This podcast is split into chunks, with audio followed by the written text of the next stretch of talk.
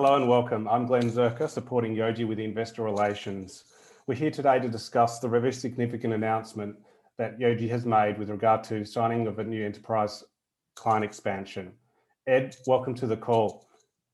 Hi, Glenn. Yeah, thanks for setting this up. It's a really exciting day for us. Um, you know, it's a continued and, and rapid growth that we're seeing. So really excited to, to be here and share an update with uh, everyone interested. Well, great. Well, let's jump into some detail about the significance of this contract. You talk about 18 countries expansion. How did that come about? Yeah, look, the key for us, and we say this a lot, is we really focus on our uh, customer feedback and our, we want to make sure our customers love our products. That's the number one way to expand, especially in you know the, the next generations of technologies where people are really finding efficiencies it's making their day better it's potentially even making their life better that you know we've seen examples of people no longer have to work overnight and these types of things. So we focus on providing solutions that our customers really love um, and what we're seeing um, you know in this fairly major announcement and uh, a number of major announcements over the last six months and even 12 months is just that continuation of customers really enjoying our product well, great. So we started off, if we look back um, in May of last year with this enterprise customer operating in Asia. Um, and that was um, with a country deployment in the Philippines that um, I think we all recall went very, very fast. So within roughly a month, we went live. Um, so that's led now to 18 more countries. Yeah, look, it's been a, a really interesting journey. Um, what we find is the first deployment is the hardest because our customer is learning our system. They're learning how to put processes around it.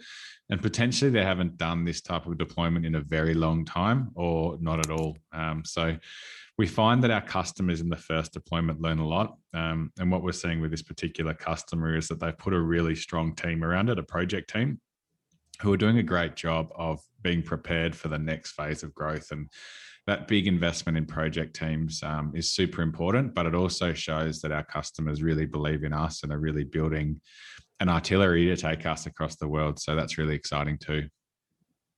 Interesting. So when you talk about the customer putting a team around it, talk us through the rollout strategy here. Um, is it human resource intensive, people intensive? Is it capital intensive?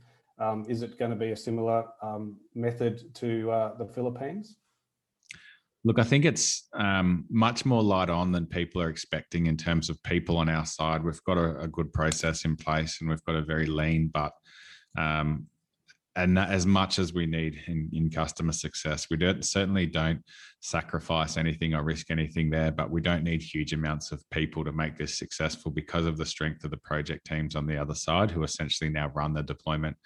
Um, and that's the that's the really the key thing. We've got once our customers get these teams in place, that's when we know that embedded growth picture is going to be um, you know a really a much clearer and a much more um, high high priority for them and high chance for us. So all of the pieces of the puzzle are, are coming to, together really well, and we're you know really getting comfortable about what we've been speaking about in terms of the 126 uh, embedded growth hubs that we see over the next three years. And I think what people have seen over the last six months is just how quickly that's moving. Um, you know, we're, we're flying through um, all of our customers and they're wanting more and more of our product. Well, great. So when we speak about this embedded hubs strategy that uh, was announced, I think in the last quarterly report, uh, can we assume that there'll be 18 more hubs or how does that sort of tally up in your mind? Yeah, and I think it'll be um, there's a much um, greater opportunity than 18 hubs out of this agreement. When we're talking countries are not hubs. Um, so, for example, there may be, you know, when you're looking at contract logistics and e-commerce, there may be specific warehouses or specific projects that are looking after a specific customer. And we've, we've demonstrated that already in the Philippines with this customer, where one of their customers is a big project in itself and is um, discreetly managed against the rest of the business. And that happens a lot. So there's nothing saying that this, um, the scope of this agreement can't cover, you know, 20 30 40 hubs over the next three three years and five years so there's lots of growth and opportunity in there because of the size of the customer the size of the business that they're operating in the growth of the business and the growth of the region Um, so that we're we're in the right place at the right time for a really strong, um, you know, one year, three years, five years. So that's the really exciting thing with what we're doing with these really strong and um, ambitious customers. Well, that's interesting because expansion really does seem to be present in this customer. We announced only last week um, an expansion within um, the first country to kick off, which was the Philippines. So um, I guess when you say more than one hub per country or activity levels can expand, that that really is showing or demonstrating that as Philippines um, being an example there. Yeah, uh, I mean, contract logistics and e-commerce um, are the fastest growing segments in logistics. Contract logistics would include things like um, medical supply chains um, and, and uh, industrial. So those are really growing rapidly, and there's a lot more pressure put on those supply chains. Obviously, the the COVID vaccination is a really good example of something that had to be stood up as a project and delivered really quickly. So these types of things and these big customers um, you know, are growing and, and they're looking better, looking more and more at providing really solid customer defined experiences as opposed to the typical, um, you know, generic supply chains used by people like Australia Post or um, one of these type of groups where you just throw into a big network and there's sort of one service type or two service types. Right, and so how how would you be making money from a, from an agreement like this? Um, when we look at sort of the the legs concept that um, Yojee's talked about before, one leg or multiple legs.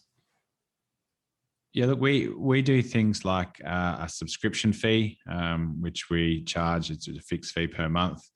Then we have a usage-based fee, which is what we call our transaction fee. So the amount of deliveries they do in a month all get billed um, and you know that that's the big big growth portion. Things like integrations and other things we do monetize, but yeah, it's that subscription uh, and transaction fee that forms the the major part of these um, relationships, and that's all good because it's based on the value that the customer receives from the product. So it's all value based pricing, and it makes it really easy to fit in and budget for within their business.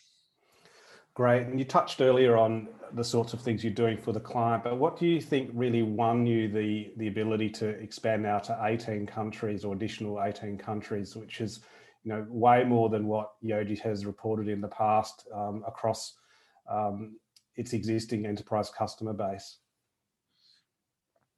Yeah, I get back to customer experience. That's our big focus. I mean, we have reported things like um, 89% um, delivery efficiency gains with our customers and other efficiency metrics. And these are really fantastic financially and fantastic for efficiency, but they're additional potential indicators that the customer loves the product. And we focus on our customers really liking the product. And that's the key focus of our customer success team. They're continually engaged. We have regular touch points to make sure our customers are really loving it um, you know, we want 10 out of 10 scores from our customers because that means they're going to the regional meetings, they're going to the global meetings, and they're talking about what they're using because they're they're proud of it, they're enjoying it. It's very natural when you're getting great experiences to want to share them. So that's really the key for us. Um, and really, it's the people within our within our customer base that are growing these projects. It's not we're not actively pushing, we're actively making sure that our customers love the product because we know that they're the ones that are going to take it faster through the business. And that's what we're seeing now. Thanks. We often get asked enterprise uh, customers or enterprise agreements. Can you define that for us once again? Yeah, enterprises are the larger businesses. So we're looking at the top tier of global logistics companies, and we try and um, clarify that against our kind of SME customer base so that people can get a sense of the size of our bigger customers. Our, our top three customers currently do a combined $100 billion in revenue. So they're a much different league to some of the other types of customers that you'll, you know, the, the, the domestic businesses and other types of things. So it helps classify the types of customers we're working with. Great. Now, Yojee's typically named um, for the first time an enterprise customer when the initial framework agreement is put in place, and that's resulted in an ASX announcement. Can you tell us a little bit more about framework agreements and how this particular expansion operates under it, and where um, investors or shareholders can find more information? Yeah, look, that we do a master services agreement with our customers, and that sets the framework for the entire engagement. Um, that's typically what we'll go out and announce. We'll, we'll, share what the customer is. We'll set all of the material um, indicators of the um, of that customer and the agreement, so that um, we take the onus off the ongoing reporting to our multinational clients, so they can work discreetly and really grow their IP and build competitive advantage. Um, and so we link all of that together, and and in that way, we can then continue to provide updates on Yojee's performance and Yojee's activity without um, jeopardizing the IP of our customer base. So you can all of our announcements link back to the initial, um, you know, key agreement or master services agreement where all of the information can be found. Okay. Well, look, um, that's been a good uh, level of additional color for everyone. Um, ending up, I think everyone wants to know what's the future look like. Um, you've got the 126 hubs strategy defined. Um, that's embedded hubs with your existing enterprise customers. Where do you think things will move over the coming months? Look, I don't see any um, big changes in the type of news flow. Um, you know, we're not even touching the edges of the potential of our big customer base and potential new customers coming on board. So there's going to be a lot of activity um, you know, expansion activity, acquisition activity.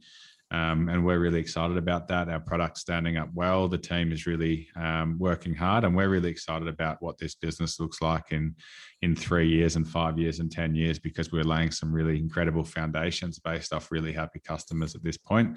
Um, and I guess the proof of that has been in the last six months series of announcements and our customers taking more and more of our products. So I'm sure we'll see more of that in the near future.